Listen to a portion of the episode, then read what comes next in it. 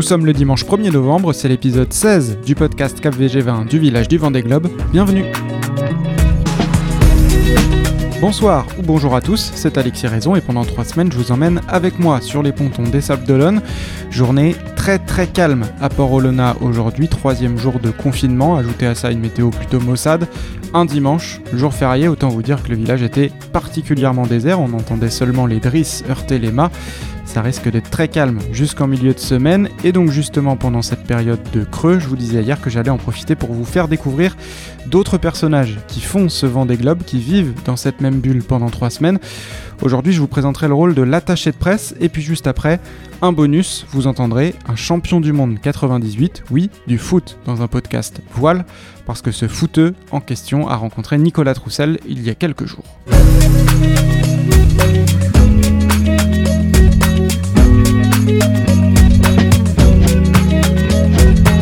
Vous avez entendu dans ce podcast depuis 16 jours Kevin Escoffier parler du contexte sanitaire. C'est compliqué pour qui? C'est compliqué pour les gens qui vont rester à terre. C'est compliqué pour notre famille, pour nos amis, pour les gens qui veulent venir nous accompagner sur les pontons. De son profil de skipper ingénieur. Cette formation technique m'a permis de prendre en main un bateau plus rapidement. Ou de cuisine. Je cuisine pas beaucoup, à part les produits de la mer et les, et les galettes. Alors c'est déjà grâce à Kevin qui fait partie des marins les plus accessibles et les plus sympas de la flotte, de ceux qu'on appelle les bons clients, mais c'est aussi grâce à Pauline Bellalin, son attachée de presse. C'est elle qui coordonne toutes les relations médias du skipper PRB, qu'il met dans la lumière, mais forcément, ce métier reste généralement dans l'ombre. Mais comme ce podcast sert aussi à vous faire rentrer dans les coulisses, c'est bien Pauline et non Kevin qui sera la principale protagoniste de cet épisode. Est-ce que c'est la première fois que tu réponds à une interview? Euh, oui, c'est exact. Alors le rôle de l'attaché de presse se décline en plusieurs points, ça c'est valable dans le milieu de la voile comme dans n'importe quel euh, autre sport ou dans n'importe quel autre domaine. Déjà, l'attaché de presse est en contact avec les journalistes pour gérer toutes les demandes d'interview, caler des rendez-vous, s'assurer que ces rendez-vous se déroulent comme prévu. C'est un premier aspect plutôt logistique, on va dire. Ensuite, parfois, il y a la partie réseaux sociaux. Alors, dans certains cas, sur certains projets Vendée Globe, c'est une personne ou une équipe dédiée qui s'en occupe. Mais en l'occurrence, chez PRB, c'est Pauline qui gère tous les réseaux sociaux. C'est un gros travail aussi. C'est donc elle que vous retrouvez derrière les comptes Twitter, Facebook et autres de Kevin Escoffier. Et puis, troisième aspect, là aussi purement éditorial, il faut rédiger des contenus, des communiqués de presse, des dossiers de presse qui sont destinés aux journalistes pour leur donner des idées de sujets par exemple. Les attachés de presse sont aussi force de proposition en ce sens et Pauline m'explique quel type d'angle par exemple, elle peut vendre autour de son projet Déjà, il y a l'histoire du sponsor euh, voilà, qui, euh, participe cette année à son huitième Vendée Globe. Donc, c'est forcément euh, un angle d'attaque. voilà, on est au sable, on est en Vendée, donc forcément, ça, correspond encore plus. Kevin aussi, on, peut un peu vendre l'aspect passage équipage au solitaire. voilà, c'est quelqu'un qui a fait trois tours du monde en équipage et qui là va participer à, sa première, son premier tour du monde en solo. donc voilà, c'est un peu toutes ces, toutes ces idées-là et qu'on essaye de de, proposer aux, médias. J'ai fait le côté skipper ingénieur aussi moi. C'est vrai, c'est tout à fait vrai. Ouais, ouais. Kevin a, cette double casquette, donc euh, ça fonctionne, ça fonctionne parfaitement. Il est passionné par, euh, par la technique. Il a un regard euh, très expert sur son bateau, et, c'est vrai que c'est un sujet sur lequel, enfin, on le lance et il pourrait parler pendant des heures. Donc ouais, as choisi un bon sujet aussi. Et donc ça, c'est en amont, pendant le village. Elle a eu une première semaine très chargée, elle aussi, avant le confinement de Kevin. Et ensuite, pendant la course, ça continue. Je vais faire vivre, voilà, aux gens, aux gens la course de Kevin.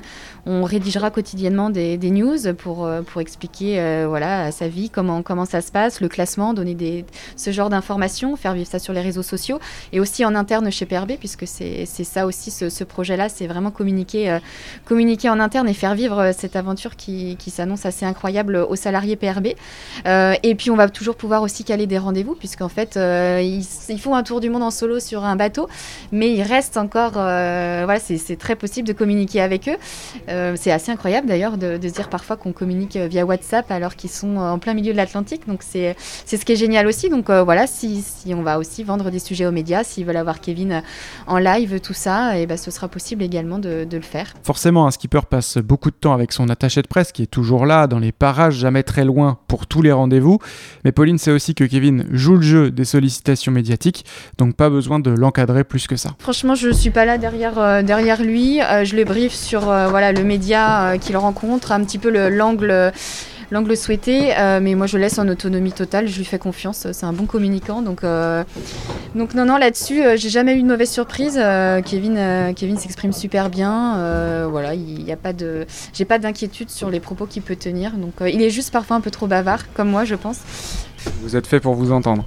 A priori, ouais. Et jusqu'ici, on s'entend pas, pas si mal. Donc, euh, non, non, je suis ravie de, partager ce, projet Vendée avec lui et j'espère qu'on va vivre de belles choses après, une fois le, départ donné. C'est le premier Vendée Globe de Kevin, mais c'est aussi le premier projet Vendée Globe que Pauline accompagne. Et comme pour les skippers ou les journalistes de voile, forcément, le Vendée Globe, c'est l'aboutissement d'un cycle de 4 ans, mais évidemment, celui de 2020 a une saveur particulière. On avait vendu euh, voilà, trois semaines euh, très intenses avec des rendez-vous médias qui s'enchaînent, une foule assez, assez importante sur les pontons. Donc là, bien évidemment, euh, c'est pas c'est pas comme ça que ça se passe, mais on est déjà super content que, que la course ait lieu. Euh, donc on, sait que voilà, et on se satisfait déjà de ça. Et puis bah, je vais dire comme Kevin, en fait, faudra que je revienne dans 4 ans pour faire un Vendée en mode normal avec euh, avec plein de gens sur les pontons et, et 3 semaines trois semaines de folie. C'est la question que j'allais poser parce que tu sais que les journalistes aiment bien terminer leurs interviews par parler de 2024. Est-ce que toi tu te projettes déjà sur 2024 Du coup oui. Bah ouais, pourquoi pas. Euh, bon, c'est assez loin et, je me dis déjà, euh, l'important ça va être de vivre ce, premier Vendée. Forcément, je pense que quand on goûte à un premier Vendée, euh, il y a des chances que j'ai très envie de revenir dans, dans, 4 ans. Donc avec Kevin, pourquoi pas Ça peut être sympa, on peut se, donner le pari de, de, revenir dans 4 ans. Et forcément, j'ai aussi posé la question à Kevin, comment ça se passe avec Pauline? Elle nous facilite la vie énormément. C'est pas toujours facile parce que nous, on est un peu, on est, tu vois, t'arrives sur le bateau pour faire du média, je vois un truc technique, j'en parle de technique, je reviens, on jongle après, moi, j'ai un caractère facile, euh, à l'inverse de, à l'inverse de Pauline. Donc, euh, je pense que ça lui facilite beaucoup le job. Voilà, la bonne ambiance dans le team PRB. Et à ce moment-là, il était temps que mon interview de Kevin se termine parce que je voyais Pauline, justement, juste derrière, me faire des signes pour me dire que mon temps était terminé. C'était le moment d'enchaîner avec un autre rendez-vous média.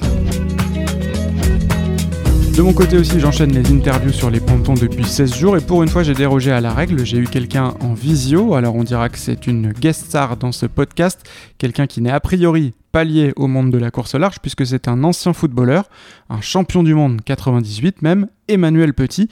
Alors que vient faire Manu Petit ici? Eh bien tout simplement, il est venu au Sable d'Olonne le 16 octobre, avant l'ouverture du village, pour y rencontrer Nicolas Troussel. C'est dans le cadre de la web-série Tu garderas le cap dont je vous ai déjà parlé. Cette euh, web-série suit la préparation du skipper Corum jusqu'au Vendée Globe. Il y a deux épisodes qui sont déjà en ligne, il y en aura deux autres demain lundi, dont celui dans lequel apparaîtra Emmanuel Petit. Alors évidemment, je lui ai demandé à Manu si l'ancien footballeur qu'il était se retrouvait dans le sportif de haut niveau qu'est Nicolas Troussel. Faire des traversées en solitaire, c'est, euh, je veux dire, faut être un peu barré pour faire ça. C'est quelque chose que je ne pourrais pas faire de toi à moi parce que j'en ai, ai pas le cran, j'ai pas le cran pour ça. Les similitudes, elles s'arrêtent peut-être dans, dans, la préparation, on va dire. C'est surtout mental en fait. Je vois qu'il y a il y a peut-être des similitudes, même si, encore une fois, je ne vais pas prendre des raccourcis parce que euh, c'est deux univers quand même assez, assez éloignés.